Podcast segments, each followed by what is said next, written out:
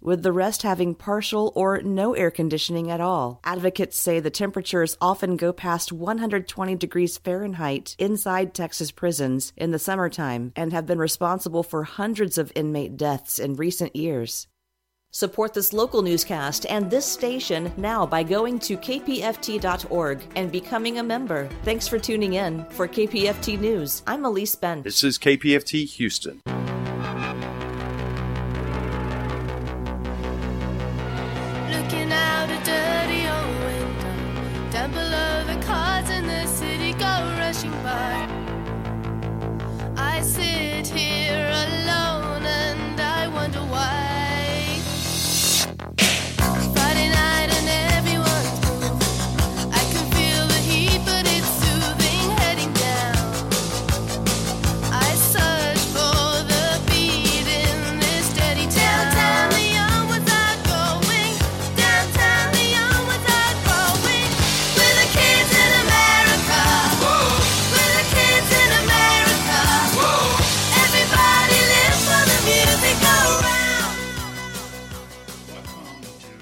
In America. Welcome to Growing Up in America from Children at Risk here on KPFT. With me today, Claire Dutre. How you doing, Claire? I'm good. How are you? Very good. Dr. Bob here as well.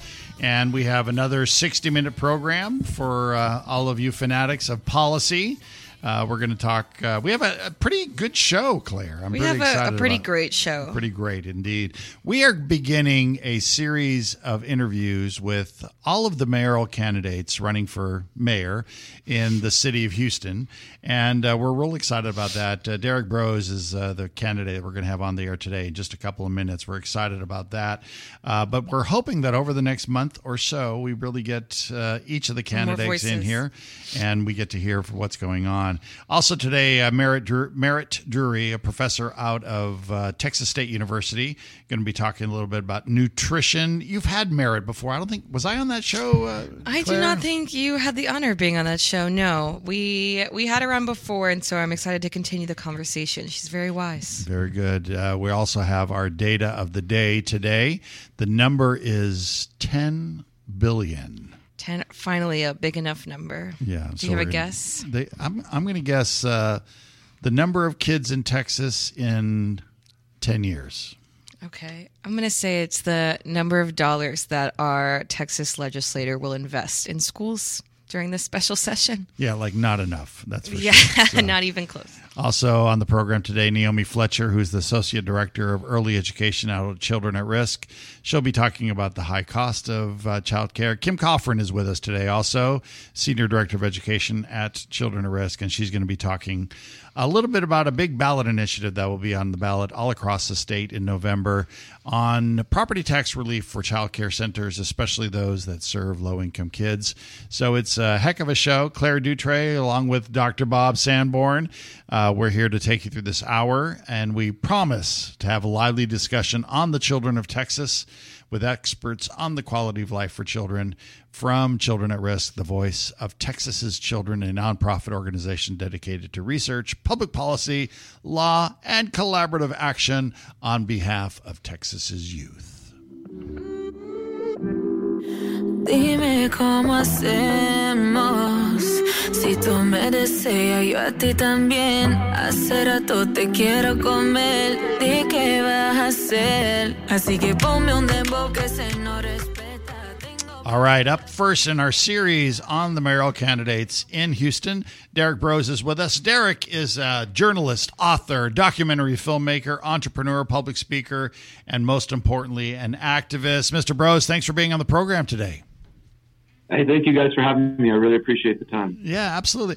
Uh, Mr. Broze, tell, tell us a little bit about your journey to deciding that you want to run for mayor because uh, I mean it's not an easy decision, right? And and you're up against a lot of big hitters this time. So what what, what are your thoughts around and around that in your journey? Well, so I've been, as you mentioned, I've been an activist and a journalist here in Houston for the last 14 years, and I spent a lot of time at City Hall. I've been going to city council meetings since 2010, 2011 around homelessness issues, water quality, environmental, police violence, you name it. I've been there trying to raise awareness both as an individual, as a citizen, and as somebody who is also playing the role of a journalist.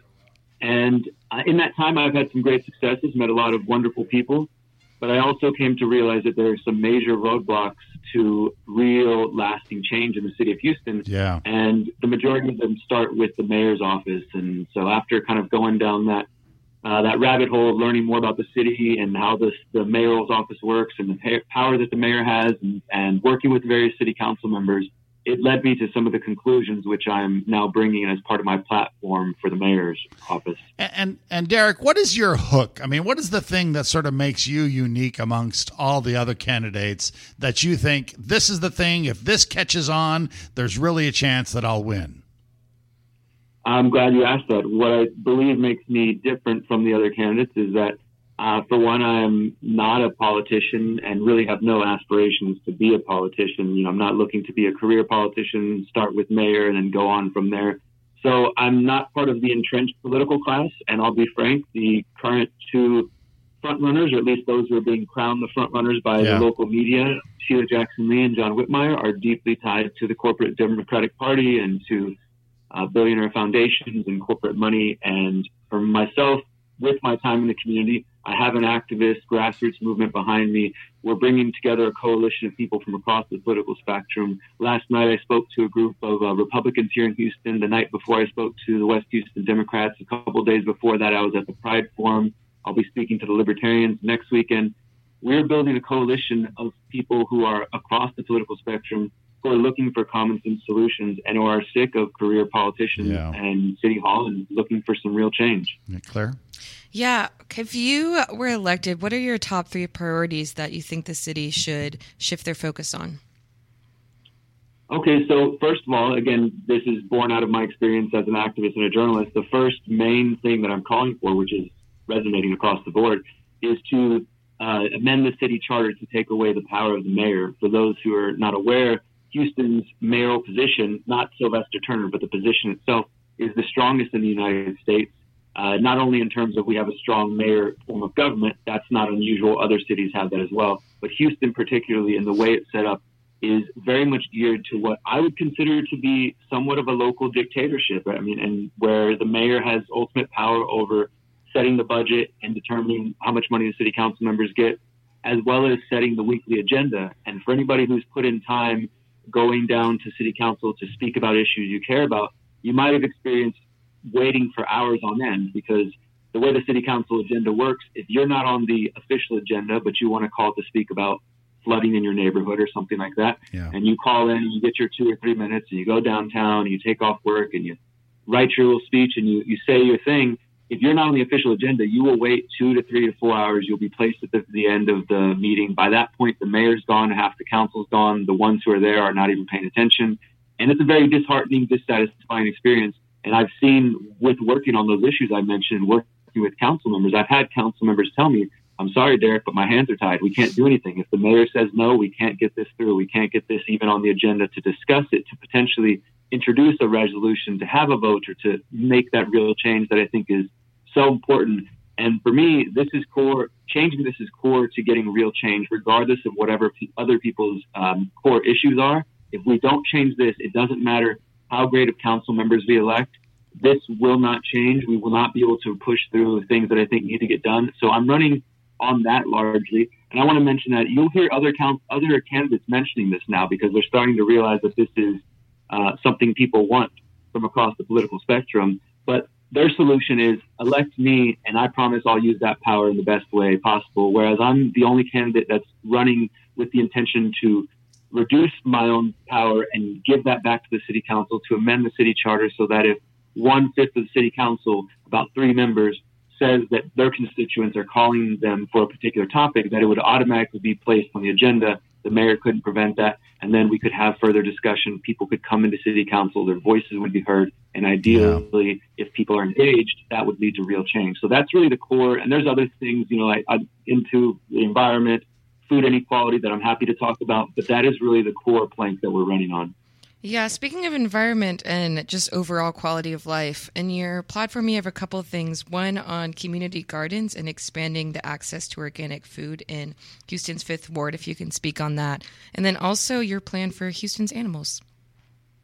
Yes, thank you for that. So I've been involved in Houston's community garden, urban farm scene, I guess you could say, since 2011, 2012. I used to work at a no longer existing community farm. Unfortunately, it's been replaced by uh, some of the gentrification going on in that area, but it was called the Last Organic Outpost, and it was a two acre farm in the fifth ward of Houston where there's you know, it's considered a food desert. There's no grocery stores nearby. There's dollar stores and gas stations and, and things of that sort. And there were so many amazing people involved in that. We brought music, we brought activism, we brought, most importantly, good, clean, organic food to a neighborhood that never had it. We started working with the local neighbors, and, and you would see neighbors just walking into the garden and picking the greens that they wanted and taking them home. And it was such a, an empowering experience, such a beautiful experience. And so I spent a lot of my time as an activist, uh, organizing things like we did a garden crawl a few years ago, encouraging people to bike to the different gardens around the inner loop. And I have a lot of experience in this. I've also got uh, certified as a permaculture teacher in 2020. Uh, and this is really core to what I want to bring to the table. In my view, there are a lot of common sense solutions, especially as it pertains to the environment, that are being completely ignored in the city of Houston. And I don't, you know, want to speculate as to why they're being ignored. Maybe it's just a lack of information. But ideas like permaculture, which are really born out of indigenous farming methods from around the world, can do so much for our city. And so I want to bring those to the table. I have on on contact right now, ready to call and ready to bring them to Houston, permaculture experts from around the world who would love to reimagine the city and envision how we could bring in more native plants and uh, industrial hemp, which is now legal in Texas, to help with flooding and help with erosion. And as far as the community gardens idea I have, we want to, we've already identified a number of vacant lots that are uh, owned by the city of Houston around uh, different neighborhoods. And we want to, if I was to come in as mayor, to work with the permitting department to make it as cheap as possible. I'm imagining permits for neighborhoods that are interested in this program for as little as a dollar, giving them access to these lots that are either just sitting there and they're turning into dumping grounds or they're used for crime, and redirecting some some resources from some other wasteful areas that I see and creating something like a non-GMO seed distribution program, encouraging more community gardens and urban farms because I think it's important for Yeah. us to have more localized food production and food distribution. Um, as we've seen the last couple of years, especially during COVID, there was more people in Texas than there have been um, in decades having to go to food pantries and, and to things Right. like that. So we can see the value and the importance of having uh, local food production. Mr. Broze, I want I want to direct uh, uh, your questions to some some around children in Houston. Um, one of the things that we see in Houston is that uh, half of all the children in our city are children of immigrants or immigrants themselves. What what might you do differently in terms of creating a climate uh, that sort of counters what we're seeing from the state around immigration uh, and specifically around immigrant kids? That's a great question. You know, it's unfortunate some of the the rhetoric that is used in, in our great state here when it comes to immigrants and how that might impact uh, the youth is something that we need to talk about. You know, I am a part of and connected with various communities in Houston that are uh, immigrant communities, some who are undocumented and some who are documented. And I do think this is a, a part of the conversation that is completely ignored, especially not even in terms of just local politics, but just the, the community conversation uh, and a lot of lip service is paid to to this idea with uh, with other politicians in terms of putting city documents in different languages. I think we can do better than that. My my kind of vision is that we have more outreach, more of a direct line to uh, city hall for individuals like that, because again, across the board, I see that Houstonians of all backgrounds, all persuasions, all stripes, are their voices are being ignored. If you're not in that sort of elite circle at City Hall and connected to those in power, then your concerns are probably not going to be uh, heard very often unless there's some political, you know, convenient reason to do so. So I would like to uh, open up the lines of communication to individual immigrant families uh, Yeah. and those their kids specifically to hear what are the issues that are facing them. I mean, I do think just from my own experience, I can say I know that part of the challenge of coming in as an immigrant family, and especially if you're coming in as a child who doesn't speak English very well or at all, is the integration process. And I know there's some some great efforts being made in different Houston schools, and teachers do their best.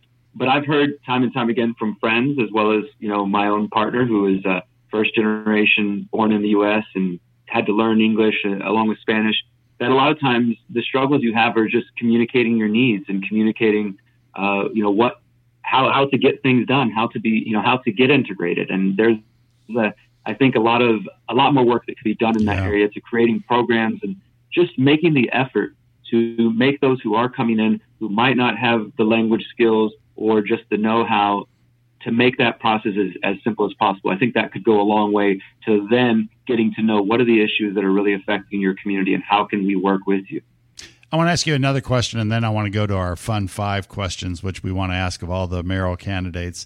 Uh, uh, Derrick, when when we talk about schools in the state of Texas, K through 12 schools, and to a certain extent early education, we hear in Houston from a lot of mayoral candidates, and having interviewed mayoral candidates over the years, people like to say, well, it's they're they're ISDs, so they're separate from what we do. But what I notice is that in Houston, we say that a lot, but in Dallas, in San Antonio, in Austin, there's a vibrant debate, even during mayoral races, around our schools and what should be done with our schools. When you think about you know the 20 odd school districts that fall inside the Houston city limits. Uh, and you think about public education in in our city. What are the things that as a mayor you would want to see happen and that you would sort of use that bully pulpit to see happen? Well, you're you're correct that you know legally, technically, the mayor is not in control of the schools, but also, as you said there, you have the bully pulpit, you have the soapbox, and you can definitely be an advocate for uh, for the youth and for those in Houston's different school districts. And I'll also add that I I just probably like the listeners here, I do not support the taking over of HISD by uh, Texas. I definitely think that's a step in the wrong direction. Obviously, there's some things that need to be um, done. There are some needs that are not being met. But again, I, I don't see I, I don't see much effort being made to actually listen to the people uh, and what their concerns are. I have nieces and nephews in Houston area schools, and I very much care about the direction those schools are going. And you know what I've been trying to do uh, as a as a candidate and as a person. And, and if, the reason I emphasize that is because I'm in this race. I'm here. I'm serious. I'm going to be in the on the on the ballot and running to win this mayoral race. But I'm also just an activist. I'm a human Yeah. being, and so outside of the po- political race, I care about these issues, and I want to work with people who do. And the great thing about the race, though, is I get to meet other people who are working in the education department, people who are on school boards, people who have uh, previously worked in education or teachers, and and get to learn from them and, and speak to them because I can't speak as a uh, professional teacher. I can't speak as a principal or somebody who's spending a lot of time with these students, but I can speak as a former student of Houston area schools and as somebody who struggled in those schools and who probably wouldn't have made it through without some really helpful, really supportive teachers that just, you know, helped me through some tough times so I could get graduate high school and go on with my life and do the things I'm doing now. where, where did you go to high school to derrick to Uh, I went I actually I went to high school out in Katy. I went to Houston school up until about 11 years old in HISD, and then I moved to my family moved me to Katy, and I got back to the city as fast as I could. but if it wasn't for some of those teachers, I uh, I wouldn't be wouldn't have been able to make it through. And I really just the reason I bring that up is because I feel like yes, the mayor can't go in there and change anything in HISD, but the mayor could go in there and could become a friend to various school districts Absolutely. and various schools and teachers and make those relationships clear. Make it clear that the city that the city has an open door. If you want to come speak to my office and you have concerns about your students, even though it's not technically under my purview, come speak to me. Let's talk about it. And then let's see how we can advocate for those issues that you think need to be heard and that are currently not Yeah. being heard. Derrick, let's ask you a couple of these are super brief questions just to get a better idea of who you are. Uh, when you were a, a little kid in Houston before you moved to Katy, what did you want to be when you grew up? I wanted to be. I definitely was interested in science. Science as a young kid, Uh-huh. and uh, that that's still an interest of mine. Not my occupation by any means, but I, I definitely didn't foresee myself going into journalism or any of this. But I think science was always a, a really uh, interesting aspect, especially animal science, just Oh yeah, you know, relating to the earth and animals. yeah, Awesome. good. Our next question is What is your favorite, or what was your favorite book to read or to be read as a child? That's great. There's this awesome book that I still have on my shelf that I've saved the original copy from when I was a kid. It's called the Houdini Box because I was also into magic. Awesome. You're gonna need some magic to be mayor, though, Derrick. Right? I think that's the thing. You know, it's a, it's a working on it. Awesome. Our next question is in the movie of your life, what actor would play you? Oh wow, that's a great question. Who's going to play me in my biopic? Well, hopefully somebody uh, who can. Uh, yeah, I'll, I'll go. I'll go with somebody like a classic actor like Robert De Niro or someone like that. Maybe a little too older, but him in his prime, he could play me. And then our final question is uh, what's your favorite restaurant here in Houston? Well, I'm very partial to, like many Houston Houstonians, to breakfast tacos, and I love the Arcos in the East End. Um, I also love, you know, some of our healthier local restaurants like uh, Bella Green and local foods. You know, Yeah. I definitely love all the food that is available to us here. Yeah, very good. Derrick Broze is one of the candidates for mayor here in the city of Houston. And uh, thank you, Derrick, very, very much for being our initial candidate as we do this series on all of the mayoral candidates uh, running for mayor here in Houston. Thank you, Derrick, very much. Thank you for making the effort to talk to the candidates. I'll talk to y'all soon. All right, take care. You're listening to Growing Up in America on KPFT. It's uh, Claire Dutre and Dr. Bob here with you. And coming up next, we have uh, Professor Merritt Drewery from uh, Texas State University talking a little bit about nutrition. We'll take a break.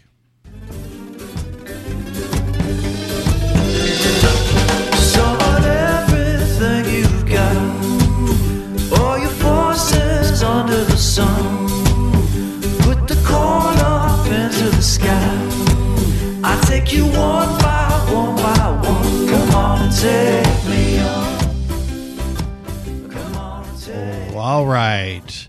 Um, listening to KPFT. Hey, what'd you think about the about old Derrick running for mayor? Huh? He's awesome. I'm excited to hear from everyone, and it's just very cool to be civically engaged. It's nice to hear from all the candidates because you know what, it, no matter how much of a chance they have, there's some good ideas right under each of them. I know. And the Hearing anyone passion. passion, yeah, that's what I was going to say. Makes it's me pretty excited. great. And he's very passionate, and I loved how he was so detail oriented, like on community gardens. You know, there's, Right, there's good right. ideas there, so Right. that's very good.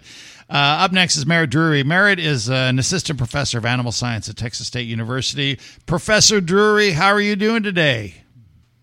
Hi, thanks for having me. I'm doing well. How are y'all? We're doing pretty well. We're doing pretty well. Um, so we're talking a little bit about childhood nutrition, and uh, talk a little bit about. And, and I know you wanted to talk a little bit about uh, protein and meat, and so the question that came to mind is. When you are advising families, of which there are many that are vegetarian these days, what's the best way for uh, families to sort of deal with the, being in a state like Texas where it seems like it's all meat all the time? Uh, sure. And let me just put a disclaimer out there that I'm not a dietitian, so I don't do like clinical nutrition Right. work, right? We always have to have our disclaimer when talking about Sure. you know, medicine or diet or lifestyle because I'm definitely not a clinician, not a registered dietitian. Um, But you are a I just- professor of animal science, and you like being on the air with us, so you're at you got I- a head start. I do, I do, and uh, my PhD is in human nutrition. Um, so when I, you know, we can just talk about me and my family. Um, my Yeah. brother has um, two kids that are six and eight. Shout out to my nephews. And when we talk about their nutrition needs, we are in a really meat dense state. Yeah, And I don't think there there's nothing wrong with incorporating meat in your diet as long as we are respecting um, you know normal serving sizes and we are after those lean cuts of meat, not really fatty things like um, you know some of our brisket cuts or some of our like ground chuck. So um, meat can definitely be incorporated in a very healthy way in your diet. Yeah, that's awesome. Can you talk a little bit about your background and how you came to where you are today with animal science? Yeah, of course. Um, I, you know, always had an interest in animals, in food, and in health and nutrition. I originally wanted to be a veterinarian, but somewhere in my undergraduate career, I decided, oh, research and nutrition's more for me. So Exciting. I, uh, yeah, I, I did my uh, master's in a ruminant nutrition lab. And when we talk about ruminants, we're talking about animals that have a four compartment stomach, like, you know, cows, sheep, goats, deer. um, uh, so that was my specialty. And then I thought, you know, if I really want to promote beef consumption or make sure that beef consumption is healthy, I need to get a PhD in human nutrition. So that's what I did in, um, for my PhD. I actually worked with pregnant women and what they consumed during pregnancy and how it impacted the autonomic nervous system of their of their babies. Wow. Uh, Professor Drewery, one of the producers of our show, Rebecca, she said, I, I really want you to ask Professor Drewery about uh, E. coli, hamburgers, hot dogs. You know, so there's a, obviously people are cooking out these days. And is there a danger uh, if if some of this meat is not cooked well, or is there a danger of you know if the if the meat is not so good? I mean, do we hear of many cases of uh, people dying from E. coli from cookouts at home? Um, you know, I I think the the USDA and just food safety awareness is pretty good in our country. I mean, of course, there's always foodborne illnesses and transmission, and I I don't think that these cases are usually you know fatal. I I definitely know we can have an upset tummy or something like that with our with our children, but um, yes, there's always a risk whether we're eating meat, whether we're eating vegetables that we haven't cleaned and have been contaminated from something. So always a risk. You know, when we're grilling, when we're cooking, we use a meat thermometer um, to make sure we're cooking to the right doneness. But uh, always a risk. You know, for the Fourth of July, I follow USDA Gov on Instagram. I recommend that to everybody. They're wonderful, and they put out a bunch of you know food safety, um, foodborne illness uh, tips and tricks because they knew a lot of people would be grilling.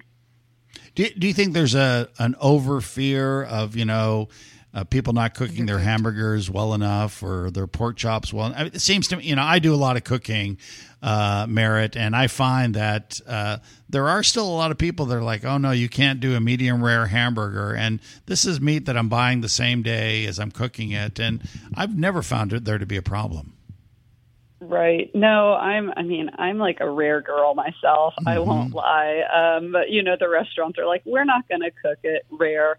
Um, you know, I, I definitely think that um, I, I I know that the science is there that to uh, we we can't eliminate the bacteria, but to reduce it to a level that supposedly wouldn't be pathogenic, we have to hit this in this doneness temperature. So there's always going to be a risk, right? And at higher doneness temperatures, we have a lower, lower, lower risk. So um, I don't know if it's like an over fear. I just think we have to, you know, weigh our weigh weigh the risk versus the outcome, um, and you know, kind of gamble with what bacteria is going to be there. But you know, we could talk about raw milk versus pasteurized milk as well. With that, you Yeah. know, I only drink pasteurized milk because I know what is in raw milk. I know about the pathogenicity, and I, uh, you know, don't want to run that risk of getting getting sick. Yeah. Professor Drewery, uh, pivoting a little bit before we run out of time, because we want to talk about representation in agriculture and nutrition, careers, and just in the classroom. What is the need or lack of right now Hispanic and Black voices in these career pathways? Yeah, I'm really glad you asked about that. A lot of my work here at the university, I do work on nutrition, I work on, you know, beef cattle production, but what I really am interested in is increasing diversity in agriculture and nutrition. And if we look at the data, we can see for the general population what the Hispanic and Black representation is. So, how many Hispanic and Black people there are in the U.S. There are less in agriculture and nutrition, especially when we get into, you know, master's degrees and PhDs and in the workforce. And then when we look at intersectionality, we're looking at women who are black or, you know, Hispanic or Latina. There are even less. So so we really, you know, agriculture has been, and I keep pivoting back to agriculture because that is nutrition. We are Yeah. producing food to feed the world, you know. Um, agriculture has been historically white, masculine dominated, and uh, we we really need to promote promote the diversity. Um, so I try to promote and try to incentivize, you know, these um, the, these different underrepresented demographics to get into agriculture, um, and that we have really great STEM tech savvy career options. You know, we think of agriculture and we think, oh, you're out in the field and you're digging and it's dirty and it's not it's not STEM, but ag is absolutely STEM, and so is nutrition. And so I, I just hope that you know we start getting more diversity into these degrees and careers.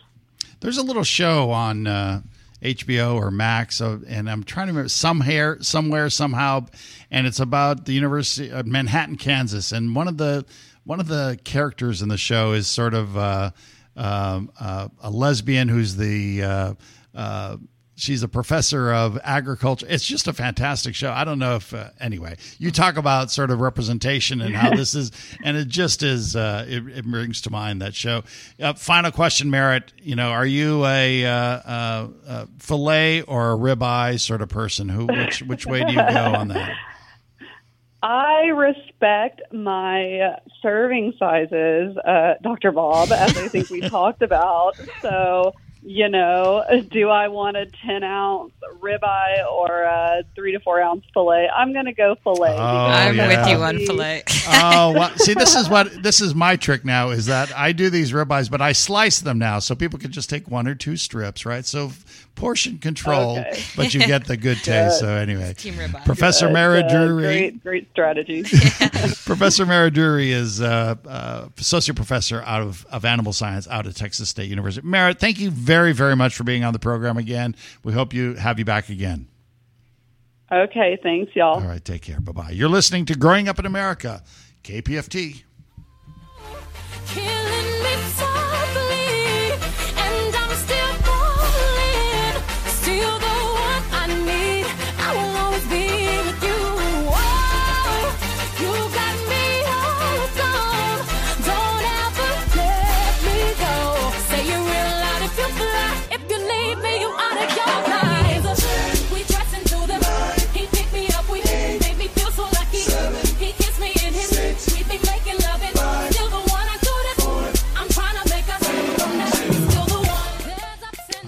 right, time for our data of the day here on Growing Up in America. Dr. Bob here with Claire Dutray. Claire, that was good, right? A little uh, agriculture That science. was, and I actually we have Layla on the line. Think she would agree on ribeye. Am I right, Layla? Um, I would filet. say it. It depends. It depends. I there Okay. there is a time and place for both. A time There's and a place never a time for filet in my book. I mean, I'm trying to help him out because everyone else is team filet. oh, so you know, uh, I can't I help mean, it. a, a tenderloin. I mean, Doctor Bob, come on. yeah, but it was a good conversation all around. Yeah, I, I just always go for more flavor. Uh, I wanted to uh, ask you, uh, Layla, the, the number today, 10 billion. And, I, and at the top of the hour, I thought it was 10 million. And I was thinking you know, number of kids, but it's 10 billion. Uh, and I'm stumped on this one, Layla. Tell us, what is 10 billion? Ten billion. So it's ten billion dollars. Um, we have some recent data that suggests that Texas is losing up to ten billion dollars a year because of childcare disruptions to the workforce. Oh, wow. Ten billion. Yeah, it's a lot. Yeah. So what is is it? Is it just that people aren't, out there earning their income? They're not able to go to work. All of these things because they can't find a good place to to drop their kids off for childcare. Is that sort of the the gist of it, Layla? Yeah, I mean, exactly. Either childcare is so expensive that people can't afford to work because oftentimes you would earn less than the cost of childcare, um, or childcare is not available in your area. There's no seats. So oftentimes female caretakers, mothers, are staying home to care for their children and as a result are not able to equitably participate in the workforce. And has it been proven that access to this affordable childcare significantly improves this $10 billion loss? Yes, absolutely. We do have data to support that having high quality childcare and access to it has been shown to increase workforce participation and especially for low income moms. Yeah, it feels like all roads, well, not all roads, but most roads lead back to childcare. Yeah, and are there examples, and you may not know this off the top, Layla, and, and probably our next couple of guests will know, but are there states where they have sort of seen this as a bigger deal than we have in Texas? I mean, obviously, we have a lot of kids here, second highest number of kids in the country. We're the second youngest state in the country. Uh, so we see this as a problem, but are, are there examples around the country where we could say, hey, they're doing a pretty good job with this? Yeah, I mean, there's been there's been another a number of examples. I don't have super Yeah. recent data, so Yeah, I'm hesitant to point to anyone in particular. Um, but there have been states or cities that have piloted universal pre-K, and they've had really good results. I mean, of course, when it comes to low income children, it's really important to bridge achievement gaps that kids have high quality early learning opportunities. Yeah. But then for parents, it's so important, you know, when we're talking about going to four day school weeks in some districts. I mean, the learning loss for kids is huge, but also the problem for parents in securing childcare is huge. You know, that one extra day could cause some major loss in income. Yeah, very good. We've been talking with Layla Mazzali. Layla is the director of the Center for Social Measurement and Evaluation at Children at Risk and our data of the day expert each and every week. And and Layla, you're out in California. Is it getting hot yet out there? It, okay, well, relative to Texas, I would say no, but it is getting very hot Winter relative here. to Texas. Yeah, you're, it's it's very it's a spring day. into the 90s. Oh, it's oh see the 90s in LA is hot though, isn't it? But is there humidity? It is. Yeah, no, There is, it's there it's bone dry. yeah, it's uh, you know this is Mediterranean climate. I mean, you, you literally live in the best climate in the world, don't you, Layla? I mean, that in the south of France where you vacation are like the two places. I mean, I I would say that you know the south of France in August is a pretty miserable place too if you're not you know immediately next to water. Um, but yeah, it's not bad, and it's changing, of course, like everywhere. But I can't say that I can complain. I see the sun most days, and most days is outdoor friendly temperatures. So I'm I'm not mad at it. It almost justifies the cost of living. Uh, thank you, Layla, very much, and thanks for being on Growing Up in America on KPFT Pacifica.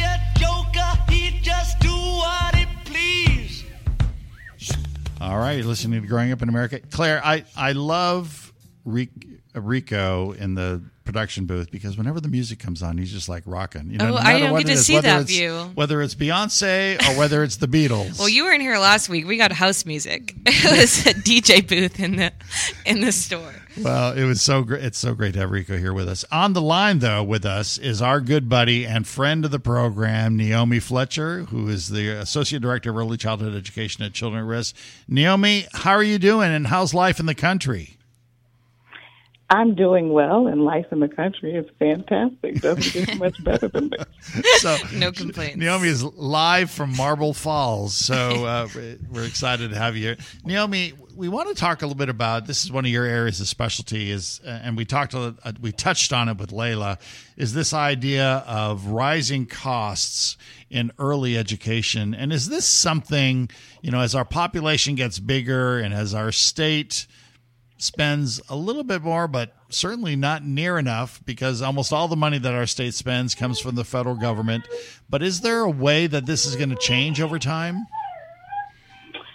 I mean, that's what we're hopeful for, but there's going to have to be an investment from somewhere. Right now, parents primarily fund the cost of childcare, or a scholarship program has to step in. And so, in order for that charge, that cost to parents to change and the cost to providers to change, um, somebody's going to have to give some more money to the system. Right now, providers are having an increase in cost primarily because wages need to go up in order to maintain their employees. Um, and who do they pass that cost off to? Right now, they don't have anyone really. Yeah, we're going to talk to Kim shortly after about the ballot initiative to help alleviate some of that. But what are some barriers? Because it seems like a no brainer to invest in a lot of our state, including childcare. So, what are some barriers that these centers have to jump through, and how much will it take for the state to fully invest and help them out? Could you repeat the question? I can't. I know I say a lot in one sentence. What is why why is it not happening? Where are the barriers that that both the providers and the state are creating to lock in this investment?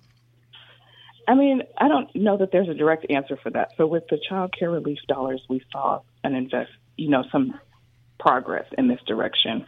Um, child care pro- programs were able to do maintenance that they needed. They were able to provide incentives to their employees. They were able to keep their classrooms open to receive children. Um, but once that goes away, that came from the federal government. The question is, where is that next level of funding going to come from? And right now, there's not an answer. Do, do you think our state's getting to the point, Neomi, where uh, at some point when the federal government offers more money for child care, we're not going to fight the federal government on it and we're going to say we need to? I mean, is our state going to get to that point or is this always going to be? I mean, it seems like it's less of a political issue than it used to be, but it's still too much of one, isn't it? It is, and I think the state of Texas will have to get creative, right? We're seeing Yeah. progress in states like New Mexico and Colorado where they have other revenue streams that they can pull from with from within their state budgets. So Texas is going to have to come up with that revenue stream as well. Like where where can we pull money from or what can we create a tax on or some kind of revenue stream that will allow us to put more into our child care system. Yeah, thinking of what has childcare centers had to do to cut costs and how can they pay their workers a living wage? Um, I mean, shared services is one example of how providers are cutting costs, being able to buy in bulk or uh, leverage some of that cost to another organization because they're participating in group fashion is one way that, that they've been able to do it. But for the most part, there's not a way to cut the cost. Like the cost of taking care of children continues to rise. And so, unless there's something done differently, providers are going to continue to ask the question, where do we get this money from without being able to charge parents more? Neomi, I'll ask you one last question before we take a break and we allow you to go uh, be with Nyla a little bit. I hear her calling. I hear her She calling. She wants to be on the radio so bad. So she's yeah. She, she heard Dr. Bob and she's like, yeah, where is he? I want to see him. So She has uh, some things she to wants say. to be in the in the public face. she does. She does. Uh, but when we look at high quality early education in the state of Texas, uh, what percentage? You know, one of the things we know, right, is that if you're coming from a low income family, uh, one of the best ways to break that cycle of poverty is to go to high quality early education. What percentage of low income families uh, have access to high quality early education in the state of Texas? Would you say, Neomi? It varies throughout the region, but right now throughout the state, we're sitting at about 55%. So you think 55% of all parents have access to Texas Rising Star, four stars, or uh, you know, super high quality, or is it just pretty high quality? Um, just quality. Just I wouldn't go as and, and talk about high quality, though. I mean, uh, four stars and above. And and one of the things that we notice, right, when we talk to national experts, is that they'll often say uh, there's much better. There are some high quality childcare places around the country. Texas doesn't seem to have them. Uh, if we're going to get four stars and above, how many? What percentage of our kids do you think have access right now? Um, this is not an exact number, but I would say probably 10 to 15 percent. Um, when you're looking at higher quality, you're looking at teacher credentialing, you're looking at uh, years of experience, the curriculum available, and right now I just don't think we're doing a good job in that area. Neomi Fletcher is the Associate Director for Early Childhood Education at Children at Risk. Neomi, take care of Nyla. We'll talk to you soon. All right, thanks for having me. All right, take care. Bye bye. You're listening to Growing Up in America with Claire and Dr. Bob. Big and bright, deep in the heart of Texas. The prairie sky is wide and high, deep in the heart of Texas. The coyotes wail along the trail, deep in the heart of Texas. The rabbits rush around the brush, deep in the heart of Texas. We are on our last but not least guest, Kim Kofron, our very own, back, our Senior Director of Education, to talk a little bit more about that ballot initiative, but also just our general legislative debrief upcoming. Kim, how are you? Good afternoon. How are you guys? I can't say ladies this week. No, you cannot. You cannot say that. you could, I guess. I know. I'm actually the only lady in studio today, so you can All say. right. Way, way to represent, Claire. Thank you, thank you. But we're excited to talk. Can you? I know we spoke a little bit about it last week, but we really want to make sure the city of Houston listens and gets out there and votes in November. But talk a little bit about the ballot initiative once more. Yes, so we, uh, the legislative passed a uh, property tax bill. They passed a couple now because uh, if you were following the events of last week, but back in the regular session, they passed a property tax bill that would give uh, local tax authorities abilities to give child care programs uh, 50 to 100% tax relief on their property taxes, um, which would really help in um, lower the cost for families as well as hopefully increase the compensation for our educator for our early child workforce. And you think this will have a big impact, uh, Kim, when you think about these this property tax reduction? Is this going to really help the child care situation in Texas? Yeah, I think you know there's some there's some caveats because you know it's Yeah. it's Texas, so you have to so you have to serve twenty percent of your enrollment has to be low income kids through the Texas Workforce Commission. Um, but for those pro- for those programs that can can um, apply for it and qualify for it, I think it's going to make a huge difference in their bottom line and a, and a great cost savings for them to really be able to refunnel some of those expenses into their families and into their their workforce. Tomorrow morning, Kim, uh, um, I'm going to be leading a press conference uh, with people from around the state, uh, and followed by a summit, right, on uh, uh, our state legislature and debriefing it in regards to its impact on kids.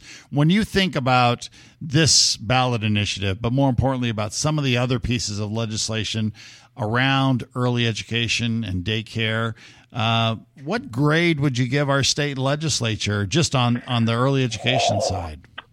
Oh. Oh, you didn't want to give a a grade. hard I one. can tell. Kim Kim is like, oh no, I'm not. I'm a satisfactory, unsatisfactory teacher, not a grading teacher. Pass I would fail. probably give them. I would, pro- you know, if we're looking at this session, I think I would give them a C. Ah. Um, we had an oppor- we had an opportunity to invest. We have a you know a thirty three billion dollar surplus. Yeah. and we did not take that opportunity to really invest into childcare like we could have. Um, it's a passing grade because they are starting to pay attention. They are starting to make the you know recognize that that um, this is something that's not going away. They haven't completely committed that this is their role to help fix for families, um, and so I think that's where we have to continue this education. And this ballot initiative is going to be one piece of that pie. This ballot initiative is not going to fix the early childhood Right. system, um, but um, it's one one piece. Um, you know, one step up the ladder to to that that ultimate fix. So, um, so yeah, I'll, I'll stick with my C. Wow, you know, I, I almost would give. I don't know. When you just think about the surplus and the the big chance that we, you know, uh, you know, Claire's going to get uh, her rent is not going to be any cheaper on her apartment after this property tax relief. Right, And for the right. majority of Texans, they're not going to see any of this savings. And if they do see it, it's an average of six to eight hundred dollars. When here is this opportunity of a generation to invest in public schools or early education or the fight against poverty. I mean, so many opportunities. It's if it's not a fail, it's certainly a D minus in my book. You know, overall. when yeah, when you look at just the budget piece, I would I would agree with you. It, they they missed the mark. They missed the opportunity to really do like you know.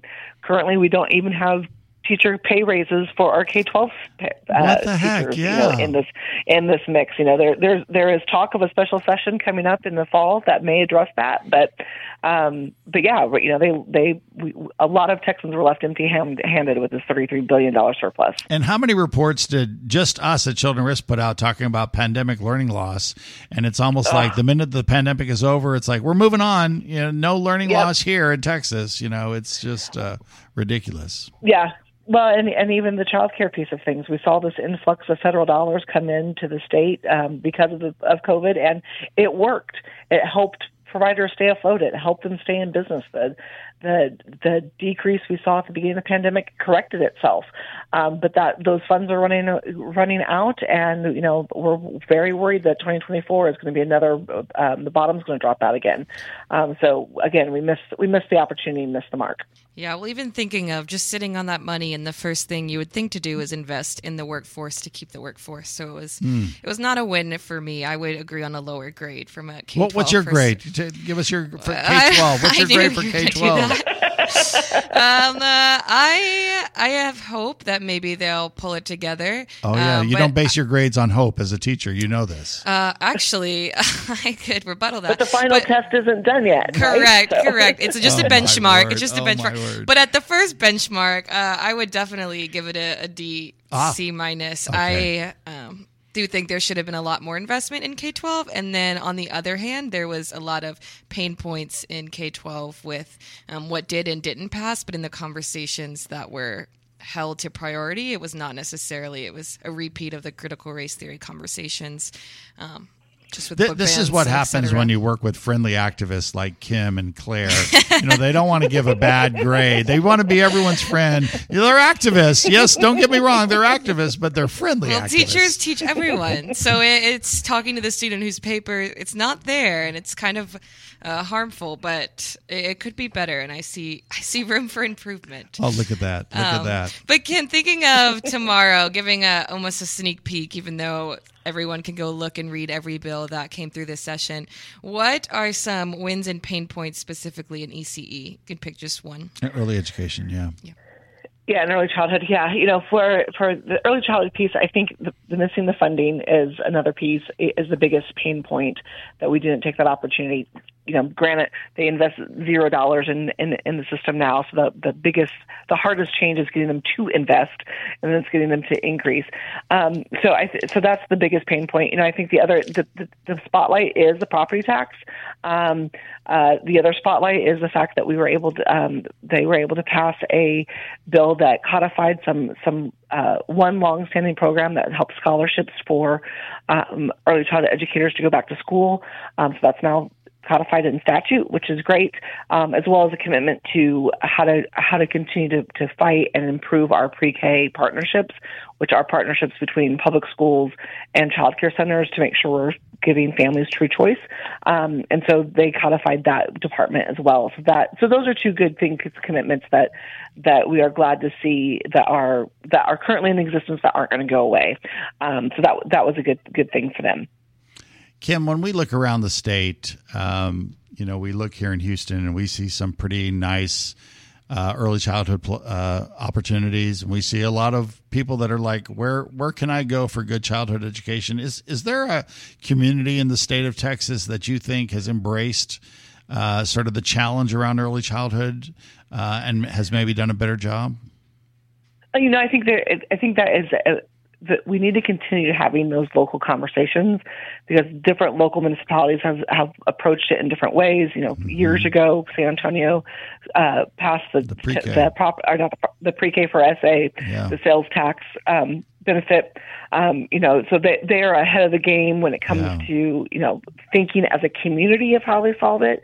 Um, but you know, a lot of the other metroplexes are um, are having those same conversations, not necessarily around uh, um, a tax initiative, um, but just how do they support. Um, and then we've got communities like El Paso and Midland Odessa who are businesses are thriving and are coming in, and they're starting to have this local com- conversation about how do they build the infrastructure to support these big businesses coming in, and childcare is part of that infrastructure conversation. And someone told me that there might be a ballot initiative in Austin to try to do a little bit more there in terms of ending childcare deserts and quality of uh, early education, maybe in 24. Is that something you're hearing as well?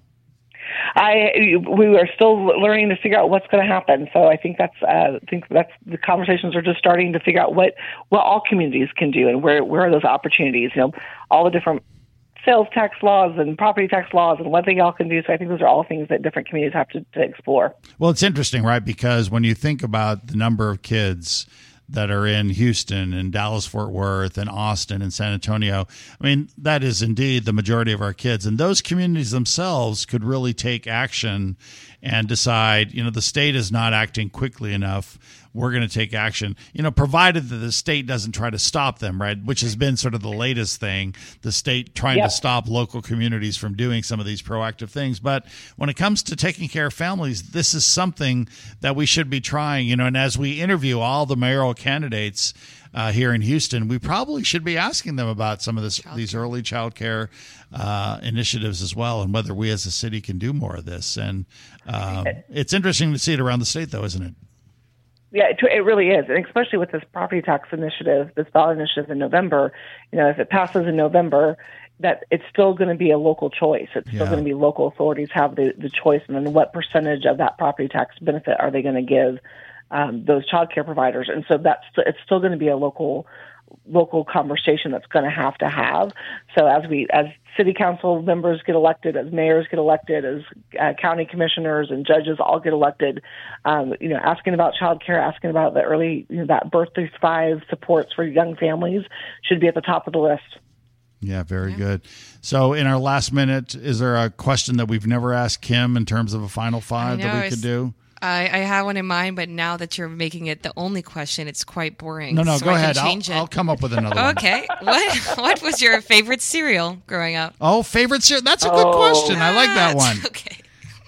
Favorite cereal and cereal and still my sin cereal is Lucky Charms. Lucky That Charms. is a So, good yep. one. They're and they sell the magically- marshmallows. Yep, They're alone. magically Yep. delicious. They're, they They're are. magically delicious. The Wow. marshmallow, those dry marshmallows and milk, they're just something so dangerous good. about those. Did, did you have a favorite cereal, Claire? Um, uh, I really liked Oreos before the rebrand. Oh, you are very young. You know, you are very young. Yes. We had nothing like that when I was growing. or growing s'mores up. cereal, which is it comes stale. S'mores. So but when, when we could afford it, and cereal, you know, is relatively inexpensive, and so growing up, we couldn't really afford a lot of cereal. But when we could, I was a big Captain Crunch fan. I, if I good could get. Captain, Captain Crunch, a- and the sweetness of that milk. oh, you after- could taste sugar Yes. grains Oh, in yeah. that cereal. It was fantastic. so, and if I'd go to neighbors and they had Cocoa Krispies and then drinking the chocolate milk, that was another big Mm. Was winner for me. So, anyway, I had Yep. those. Kim Kofron is uh, the director of uh, what? Are you, the director of education and early education. There you go. She's our She's chief in-house expert. chief on it all. expert. Uh, so, Kim, and she's out of our Austin office. Uh, thank you, Kim, very much for all the work that you do for kids all over the state of Texas, and thanks for being on Growing Up in America. Sounds good. Have a good day, guys. All righty, take care. That's our show today. Uh, stay tuned. We have a lot more coming up here on KPFT. But for Claire and I, we do this each and every week. For children. See you next time on Pacifica Radio.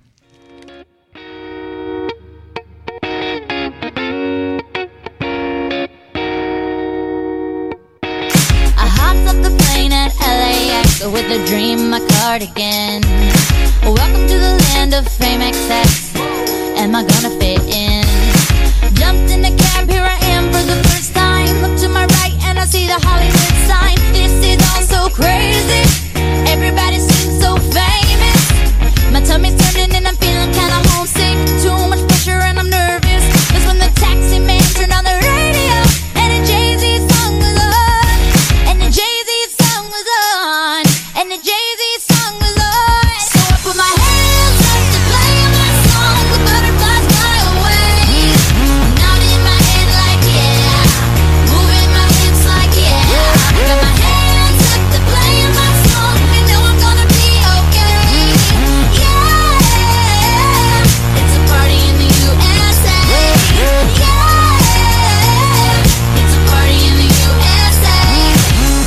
Clint Broussard from Blues and Hi-Fi, and you are listening to 90.1 FM KPFT, Houston.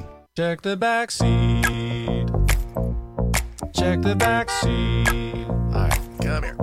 Check the back seat. Gets in your head, right? Good. Because every year, dozens of children are forgotten in the backseat of a car by a parent or caregiver. All never thought it could happen to them. But with changes in routines, distractions, or a sleeping child, it can happen to anyone. Parked cars get hot, fast, and can be deadly. So get it in your head. Check the back seat. A message from NHTSA and the Ad Council. Not completing high school is more of a social thing than it was an academic thing. Even though all these years have passed, I still had that longing to have my diploma. At age 30, Carissa finished her high school diploma. If you're even considering getting your high school diploma, you can do it. No one gets a diploma alone. If you're thinking of finishing your high school diploma, you have help. Find free adult education classes near you at finishyourdiploma.org. That's finishyourdiploma.org. Brought to you by the Dollar General Literacy Foundation and the Ad Council. We are the boy band. Your tween made you see. We are the boy. It's painful concert number three. We are the boy band. We're five.